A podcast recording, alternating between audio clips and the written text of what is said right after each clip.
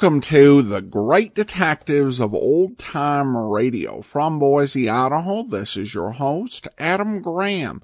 If you have a comment, email it to me, box13 at greatdetectives.net.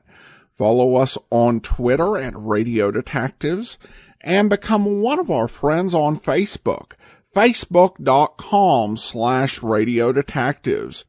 I want to encourage you to check out my other podcast. Among them is The War. It's a series of, uh, a podcast I did 277 episodes examining the history of World War II through uh, drama, news, uh, comedy, and music from the pre-war era through the actual war and even into the post-war era. We cover just a lot of ground and it's a really uh, emotional experience to listen to. If uh, you had family that uh, were alive during that era or if uh, you just uh, interested in World War II, I recommend it. Uh, check it out, thewar.greatdetectives.net. Uh, we also have the amazing world of radio at amazing.greatdetectives.net that features a summer series chosen by uh, the listeners and then several other series. Right now we're doing a Holiday Inn series, and you can listen to our St. Patrick's Day uh, podcast. Uh, check it out at amazing.greatdetectives.net. Also, there's the video counterpart to this podcast, uh, public domain video theater. Uh, go ahead and uh, check out some uh, classic public domain video detectives. just go to videotheater.greatdetectives.net. And if you're interested in classic comics and modern comics that are classy as well, be sure and go to classycomicsguy.com uh, for my reviews of uh, comics as I search for the best comics in the universe. Well, now we're going to get into the very last existing episode of Mr. Keen, Tracer of Lost Persons. The half hour version of Mr. Keen ended October 1st of 1954. The serialized episodes continued on for three months more and then ended uh, January the 14th of 1955. Uh, and CBS decided to bring back the series one more time. This episode was the first of a new series of episodes that began February 22nd, 1955. Uh, the, uh, Revival would only last eight episodes and Mr. Keen would leave the air forever April the 19th of 1955. So this is one of the last episodes of Mr. Keen. Uh, as I said, original air date February 22nd, 1955. And this is The Case of Murder and the Revengeful Ghost. Now for Mr. Keen, Tracer of Lost Persons.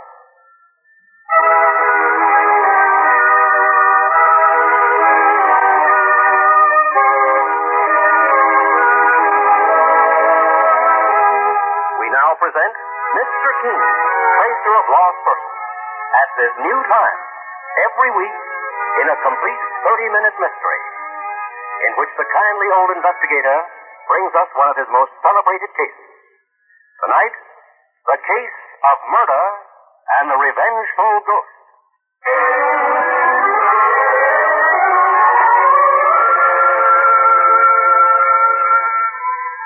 Scene opens in a well-to-do home in the suburbs of New York. It is late in the evening as a tall, good-looking man opens the door to one of the rooms. He crosses to his desk in the semi-darkness. Suddenly he sees a sinister figure, a figure that instills horror in his heart. What? What are you? A phantom or a, a human being? Lift your head and show your face. You? You've come to carry out your threat. No. I, I don't believe you'd murder me. You can't. Don't come near me. No.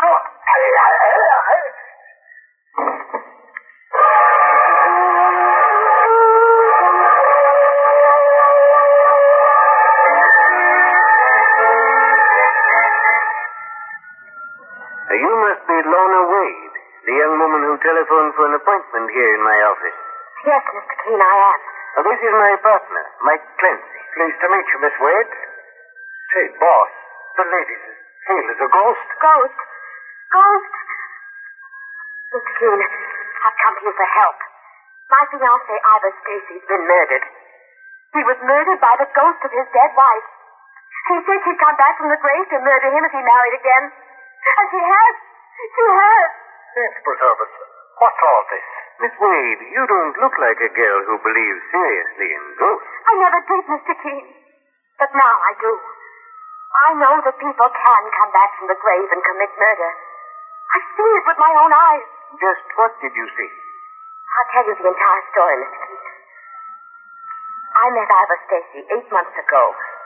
He was a millionaire and the most wonderful person I ever knew. He and I were to be married this week. Then he, he was killed practically on the eve of your wedding, miss. Murdered by a ghost, Mr. Clancy. Under the weirdest circumstances. Been married once before to a woman named Teresa. She died two years ago. Go on, Miss Wade. She had an incurable illness, Mr. Keen, and she was sick for years. During those years, she developed a burning jealousy. She imagined Ivor was seeing other women behind her back. Ivor Stacy, the murdered man, told you all this, I presume. Yes, Mr. Keen. His wife, Teresa, became his shrew. She wouldn't let him out of her sight. She complained that he did nothing to help her overcome her illness, that he actually didn't care if she died. And was any of this true, Miss Wade? Oh, no. Ivor was faithful to Teresa until the end. But she didn't believe it. Then, on her deathbed, she made a horrible threat. She said that if Ivor ever tried to marry again, she'd come back. From the dead? Yes, from the dead. She'd come back and stop him. She'd kill him. And I think she did, Mr. Keen. Try to calm yourself, Miss Wade. The people don't return from the grave. But I saw her. I saw a ghostly figure in gray that slipped out of Ivor's house just before I found his dead body. You really think you saw a ghost, miss? I saw something, Mr. Clancy. I was bringing Ivor a book he wanted to read. It was almost dark when I got near his house. And from the sidewalk, I saw his door open, and this, this gray woman walk out. Then she seemed to vanish in the darkness. You didn't see her face? No. When I hurried inside the house, I found Ivor lying on the floor near his desk. He'd been stabbed to death. Miss Wade, did you tell the story of this so-called ghost to the police? No. I was afraid they wouldn't believe me. It, but it sounds so fantastic. That's why I came here to ask you to help me, Mr. Keen. I owe it to the memory of the man I love to get to the bottom of all this. Suppose you take us to Ivor Stacy's home. I want to see just what the circumstances were. Oh, Mr. Keen, don't you believe my story? Yes, Miss Wade, I do. It's your interpretation of it that I question. But we'll soon find out a little more about your fiancé's murderer and the revengeful ghost.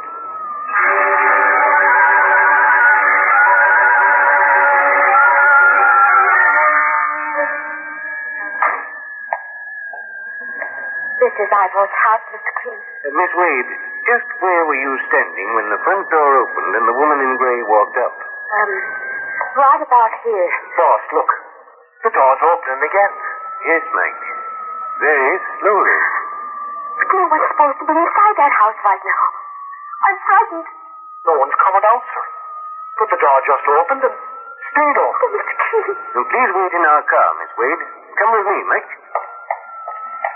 Well, I'm no expert on ghost, boss, but from what I hear, they don't have to open doors to get out of a house. They can walk right through them. I doubt if we're dealing with a ghost just yet, Mike. There's no one here in the hall, Mr. Come into this room on the right, Mike. Now, this must be the murder room. There's a desk over there. What's this on top of the desk? Looks like a pad of paper and a pencil, Mr. Sir. That's been scribbled on. Showing someone's drawn a lot of odd-looking little diagrams on it. I'll keep this pad of paper for future reference. Uh, there's a door over there, Mike. Let's see where it leads. Boss, there's a man tied to that chair with a gag in his mouth. Here, Here, I take off that gag. There. Thank you. There's a killer loose in this house. He tied me to this chair after holding me up with a gun. I was afraid he was going to kill me. I'll untie this man, Mike, while you search this house quickly. Right, sir. Uh, my name is Keen. I'll have you free in just a moment. You're Mr. Keen, the famous investigator? Oh. I'm Alec Barnes. I didn't recognize the man who tied me to the chair. What were you doing in Ivor Stacy's home in the first place, Mr. Barnes? He was my business associate. His murder came as a terrible shock to me. About an hour ago, someone phoned my home. She said if I wanted to find Ivor Stacy's killer, I should come here. A woman phoned you? Yes, it was a woman's voice, Mr. Keen. But a very strange one. Why did you come here alone, Mr. Barnes? Alone? How do you mean? Well, if you thought you were going to meet Ivor Stacy's murderer, why didn't you bring the police with you?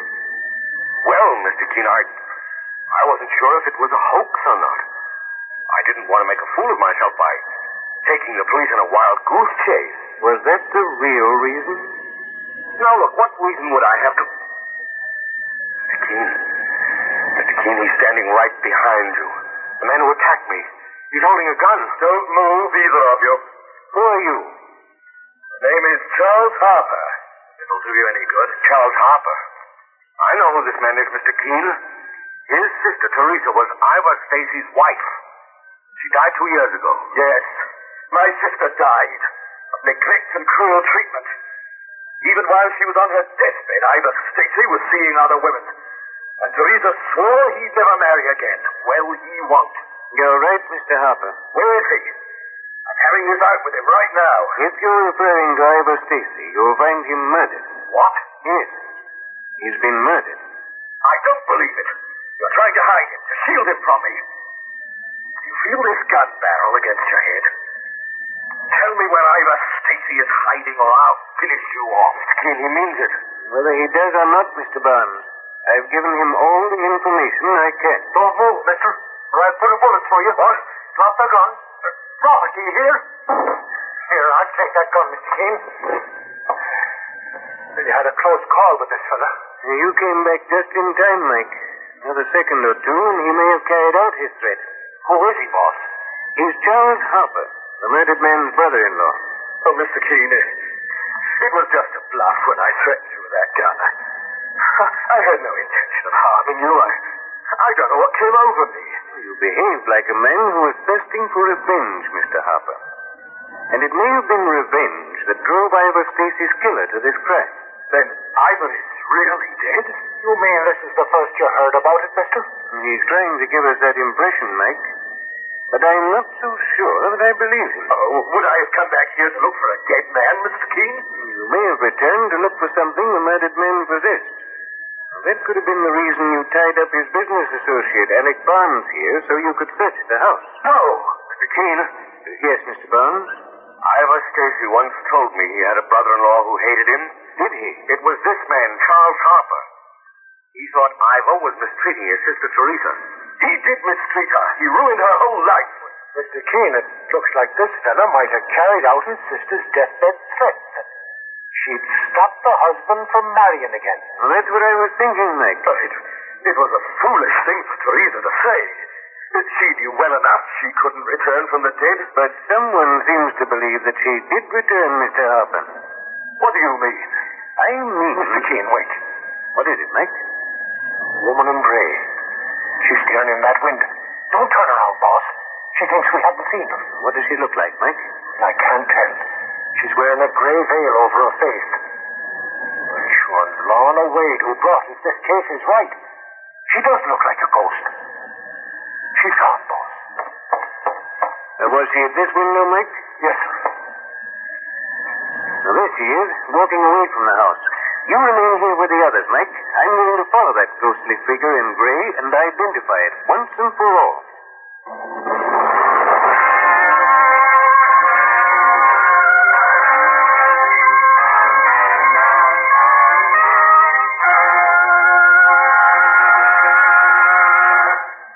In just a moment, we'll return to Mr. Keen and the case of murder and the Revengeful Ghost.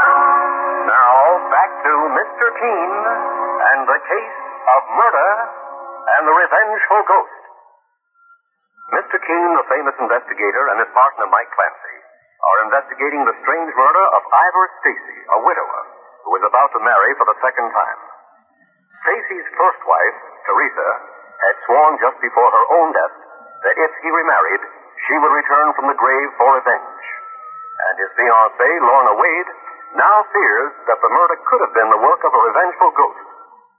But Mr. Keen has other more logical suspects in mind as he follows the eerie figure of a woman completely dressed in a ghostly gray color. And the end of the trail leads the famous investigator to a small midtown apartment.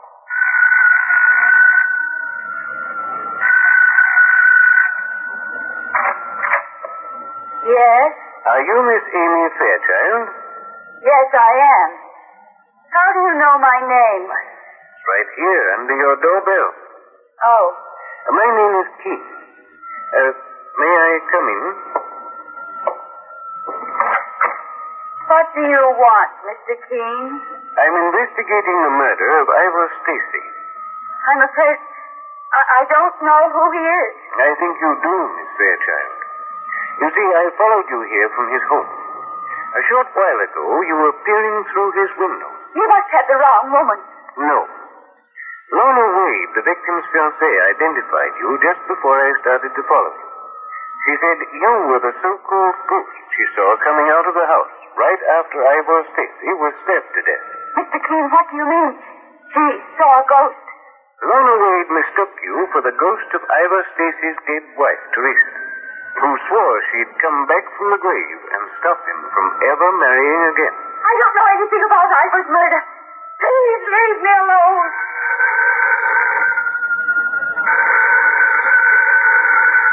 You seem to be reluctant to answer that telephone, Miss Fairchild. Are you expecting a call you don't want me to overhear? No, I. Well, if you won't answer it, I will. Hello? Doctor Who? See.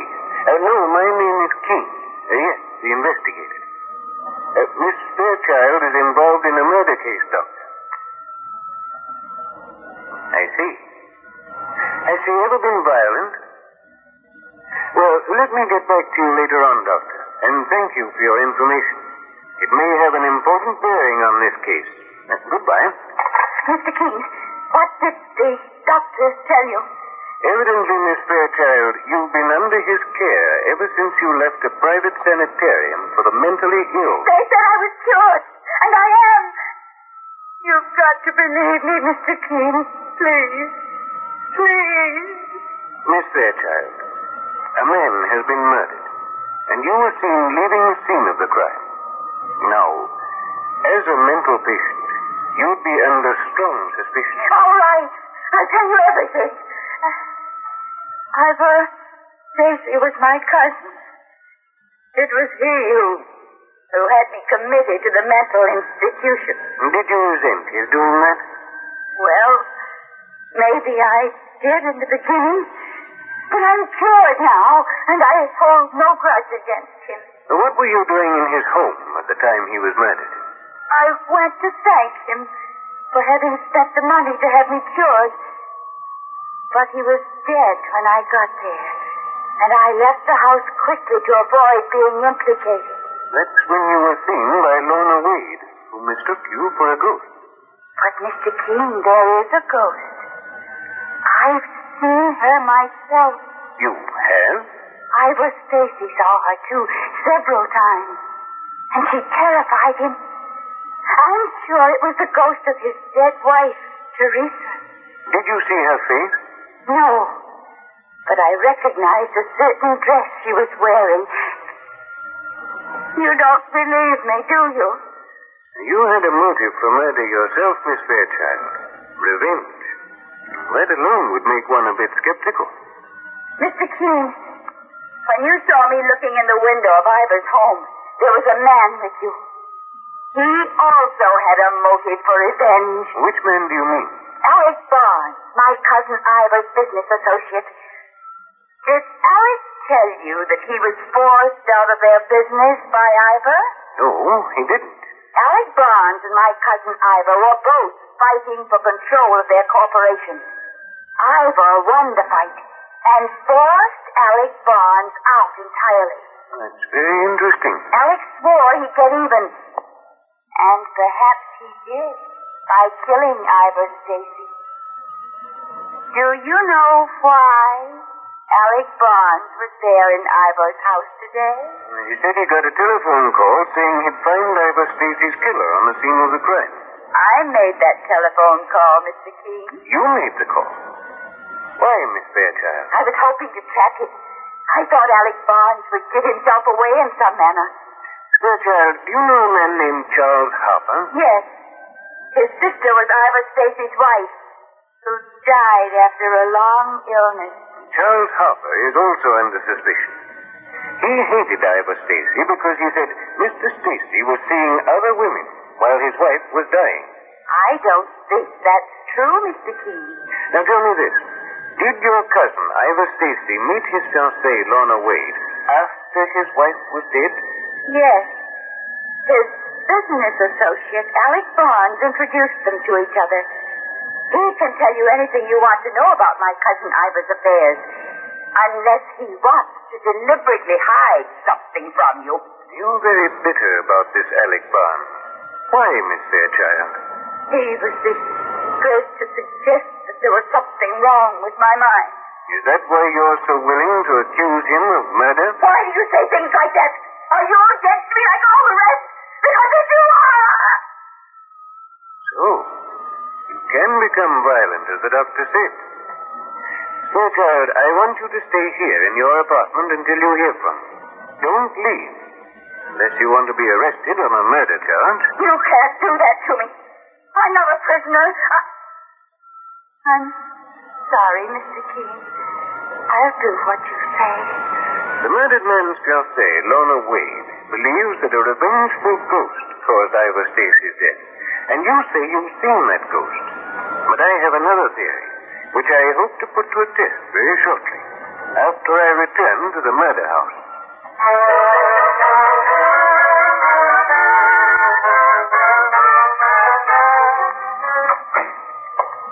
Well, how'd you make out, Mr. Keen?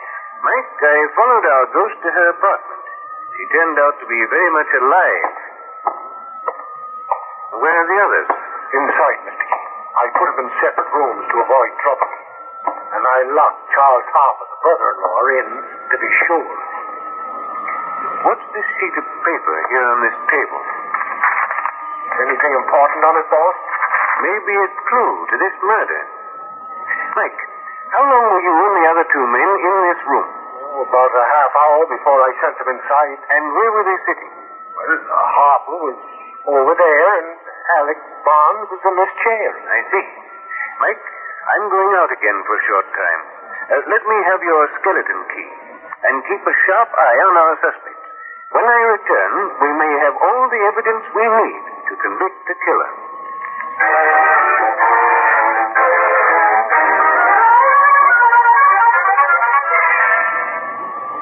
Oh, you're back already, Mr. Keen. What's in that package you carry? You'll see in just a moment, Mike. Uh, please call the two men in here. Okay. Uh, step inside, Mr. Barnes. Mr. Keen wants to see you.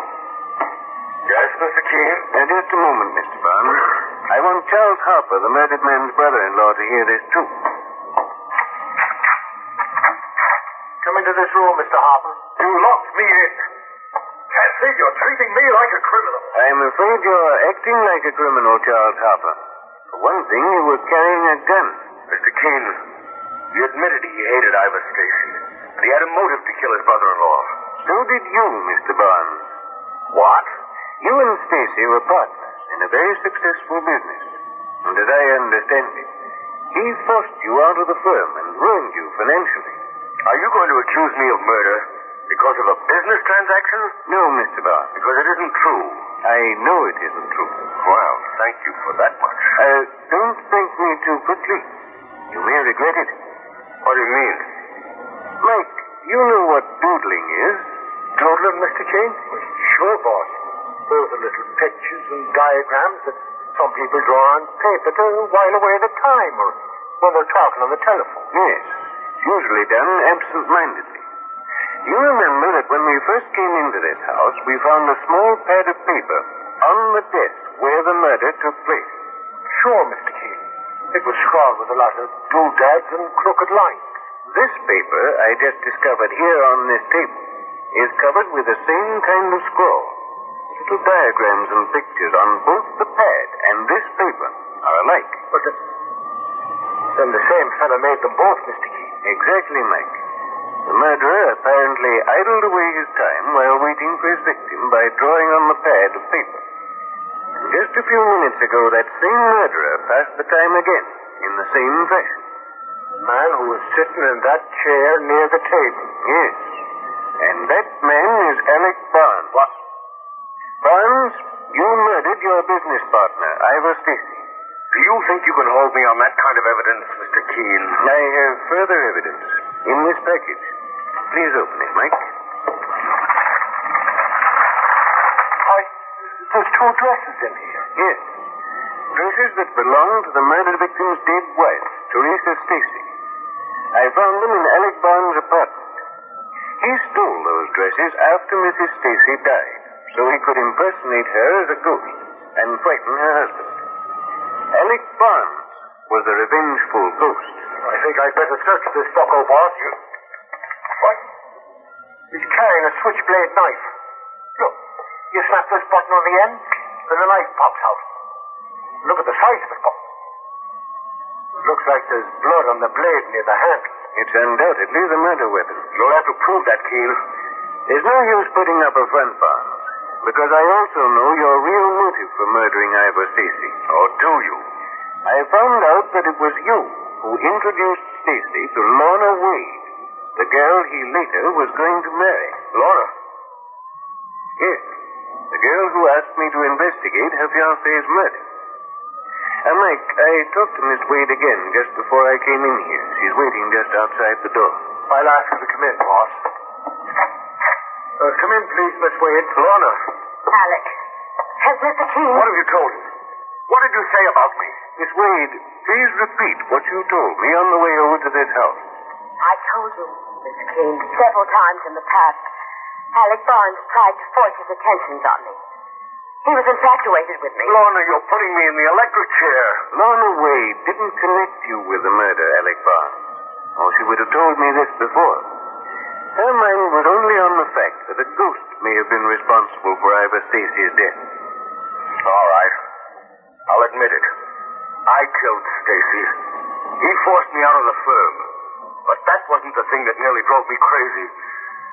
It was losing you, Lorna. Alec, I told you I didn't love you. I only loved Ivor. If it hadn't been for him. Mr. Keen, I thought I could make Lorna love me with Stacy out of the way. Anyway, when I thought I was losing out to him, I couldn't stand it. So you broke into Ivor Stacy's house and waited for him to return with a nine-inch knife in your hand after masquerading as his wife's ghost. You evidently knew about the threat she had made, that she'd return from the dead and kill him if he ever tried to remarry. Yes, I knew.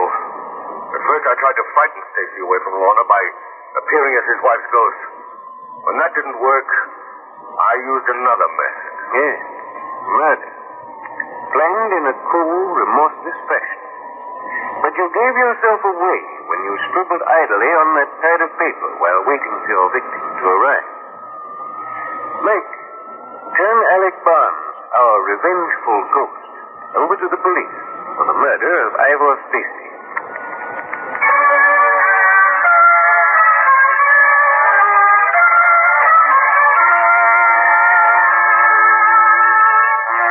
And so Mr. Keen finds the solution to the case of murder and the revengeful ghost.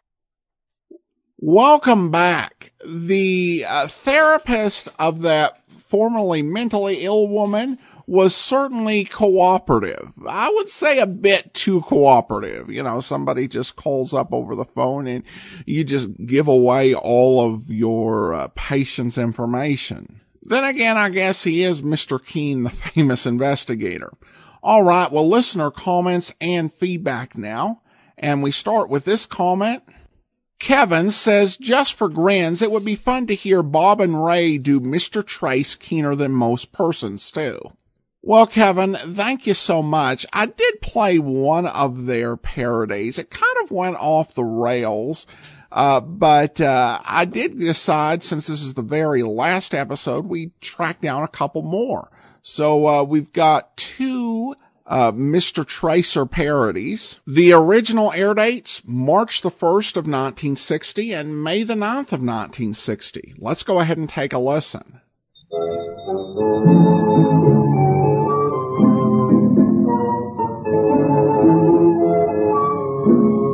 Time now for Mr. Trace, keener than most persons as he takes from his files another case. The case of the hiccuping tragedian. It's early afternoon in the office of the surly old investigator as he and his assistant Spike Delancey sit looking out the window. Oh, saints preserve us. Mr. Trace, this is as keen a day as I've seen in a long time. Well, you're the person to pick it out, Keenly. Well, I'll tell you this, Mr. Person. I can keen a trace five times as many times as you could. Well, I'm Put certain- that in your in your in your trace and keep it. well, I'll be first if I know the... Oh, the telephone, Spike. Hello. Yes, this is the office of Mr. Parsons. What is it, a new case, Spike? He's, well, he's not too keen on it, no. Yeah. All right, well, I'll see if uh, he'll talk to you. Hello? Mr. Mosby, Just a minute. if you want to talk to him, he's the producer, sir. Yes, all right. Uh, give me the phone receiver, Spike. Hello? Hello. This is Mr. Trace, keener than most persons. Are you the famous tracker down of lost people and nuts and things? Mostly, yes. Good. You see, I am a famous producer who's putting on a Shakespeare and Shakespeare play. Yes, I read about it. It's called Julius Caesar. Yes. And for some mysterious reason, in each performance, my cast gets hiccups, and I suspect sabotage. Strange indeed. Smells like dirty work to me. I wonder if we could have your services, sir. Yes, of course. My assistant Spike Delancey and I will be right over to the theater. Fine, we're at the Martin Gabel Theater. Don't do anything until I get there. Saints preserve. Quiet, Spike. We've got to be on our way.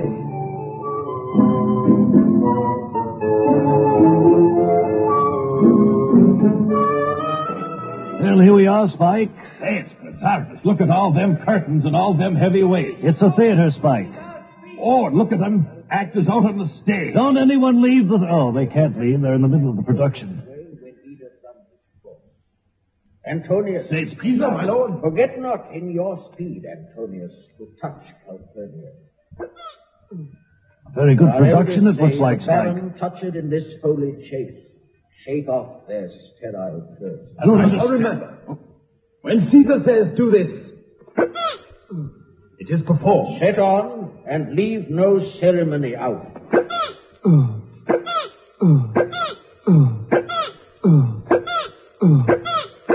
It loses some of its flavor with all of that hiccuping, doesn't it? I don't understand the words they say it anyway. Oh. Be every noise, be still, peace yet again. Spike, In the press that calls Mr. Traceley, lean back. The weight has fallen down. It'll hit you right on the mouth. what do you mean, Spike? Stand back, sir. I'll be personed if there's any... Those were shots, Spike. Look, someone's been shot in the balcony. For us. I hiccups myself. Yes, I'm suffering from the same problem myself.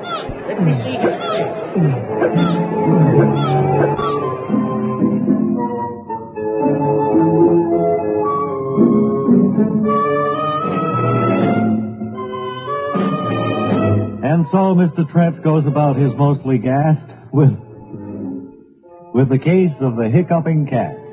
Be sure and join us next time when we'll hear Spike Delancey Oh, say saints preserve us, sir. I feel like a nut. In the next episode of Mr. Trace, keener than most persons.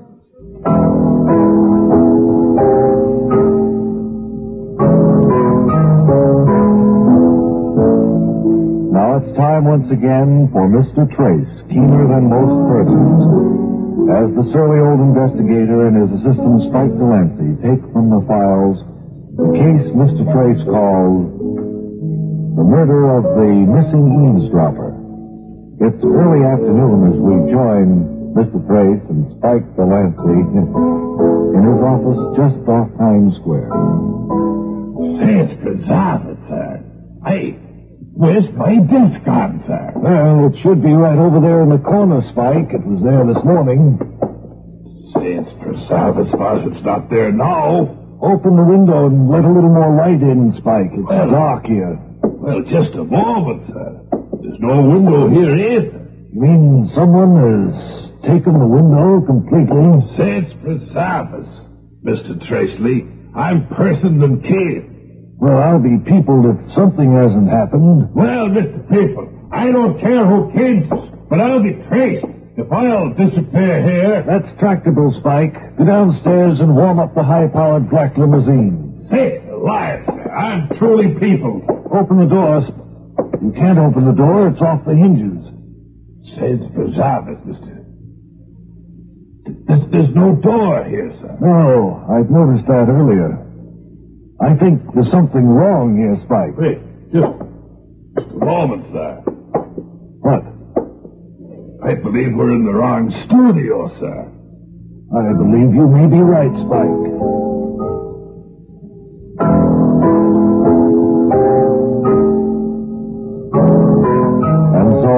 Trace calls a halt to the case he called the case of the missing props. Be sure and join him next time when we'll hear Spike Delancey expostulate Says preservus, sir. I'm keenly. in the next episode of Mr. Trace, Keener Than Most Persons. Welcome back. I love the description of uh, what Mr. Tracer does in the uh, first parody. And I also have to say, I thought that it was a really nice touch in the second one that they did go ahead and play uh, Somewhere I'll Find You, the original uh, Mr. Keen theme. And I guess it does say something for a series if uh, a show like Bob and Ray is still making fun of it five years after it's left the air. Bishop Andrew uh, writes in, uh, Dear Adam, being impatient, I found the last two episodes of the Shrieking Prisoner murder case. Great fun to hear uh, Ronald Long as George Wheeler. You will recall that he was the Sebastian uh, Cabot lookalike in the Checkmate program you played a while back on Video Theater. He always turned in a solid performance, but I think this is the first time I've heard him on ra- a radio program. Uh, all the best. Thanks so much. And then we will close with this comment from uh, Eric, uh, who writes in, uh, and this one again was on the sh- uh, case of the Shrieking Prisoner murder case. As Mr. Keen winds down, I find myself reflecting on how shows from long ago are remembered or forgotten. Mr. Keen was once so popular, it ran almost two decades, produced 1,690 episodes, was poached by other networks, mentioned in other pop culture like Bye Bye Birdie. I never got that reference till now, but now is almost completely forgotten. While I've enjoyed it for today's ears, it probably leans on all the wrong cliches of shows from the era. Melodramatic acting outside of the very calm lead, dialogue that repeats names and the same plot points very frequently in case we miss them. Most notably in this episode, a character saying, I'll chop the two of you to pieces with this axe if you try to go upstairs. And then literally 15 seconds later, are you going out or do I chop the both of you to pieces with this axe? Plots that sometimes hinge on something the audience didn't see, but Mr. Keen did. And boy, were some of them convoluted. I'll miss Mr. Keen, the famous investigator, and his partner Mike Clancy. I'll especially miss uh, the show's use of favorite openings in all of detective fiction. A victim being attacked by an unknown uh, silent assailant while they narrate everything happening but the motive and name. Oh, it's you. I thought you were in Europe. What are you doing in my parlor? No, wait, put down the candlestick. Stop hitting me with it. No! He's been a good uh, dishwashing company. 55 episodes seems about enough for me though. Don't think I'd have stuck around for a thousand plus of them. Saints preserve us. That's a lot of shows. Yeah, I, I can definitely understand where you're coming from, Eric. And I know this, uh, show was, you know, it was a huge ratings hit. Uh, and that's, you know, part of the reason it lasted so long. But of the popular things that have been uh, forgotten from the golden age of radio, this is far from the best. But it has been entertaining and enjoyable for what it is. And I would not mind if another 10 episodes, you know, or 20, I would be very happy to, you know, play them. But I do hear you with just the sheer volume of episodes. If, uh, you know, somebody said, well, good news, we, I've gone ahead and found all the episodes of Mr. Keen and digitized them and I've sent them on a DVD so you can start playing them. Well, I guess that would, I guess I could only sum up my reaction as, yeah, saints preserve us. All right. Well, that will do it for today. Uh, join us back here tomorrow for Standby for Crime. And then next Monday, next Monday, we begin our listener's choice countdown and the shows that you voted for will be played as we count down to your favorite uh, series. Uh, so uh, be sure and listen every Monday for the listener's choice uh, countdown. In the meantime, send your comments to box13 at greatdetectives.net. Follow us on Twitter Radio Detectives and become one of our friends on Facebook. Facebook.com slash Radio Detectives. From Boise, Idaho, this is your host, Adam Graham, signing off.